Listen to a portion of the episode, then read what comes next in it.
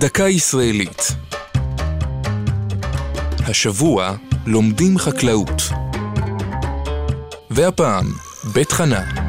אם תלכו ברחובות צפון תל אביב, המחשבה שתיתקלו בשדות מעובדים ובקרקור תרנגולות בלוליהן, תראה אולי תלושה מהמציאות.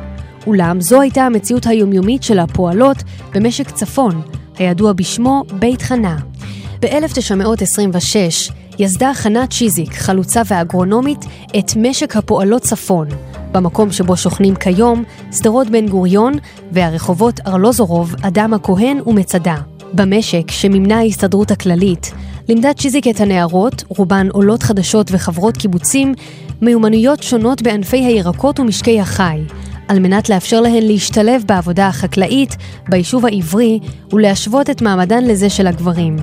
משק הפועלות פעל עד אמצע המאה הקודמת, ותושבי תל אביב נהרו אליו כדי לרכוש תוצרת חקלאית ולטייל בין השדות המטופחים.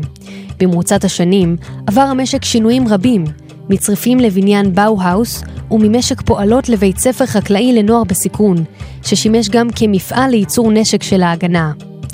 כאשר הלכה לעולמה צ'יזיק בשנת 51, נקרא הבניין על שמה. כיום, השתמר מהמתחם בניין האבן המרכזי של משק הפועלות, בית חנה בשדרות בן גוריון. לומדים חקלאות ובית חנה. כתבה יעלי פוקס. ייעוץ הפרופסור דבורה ברנשטיין.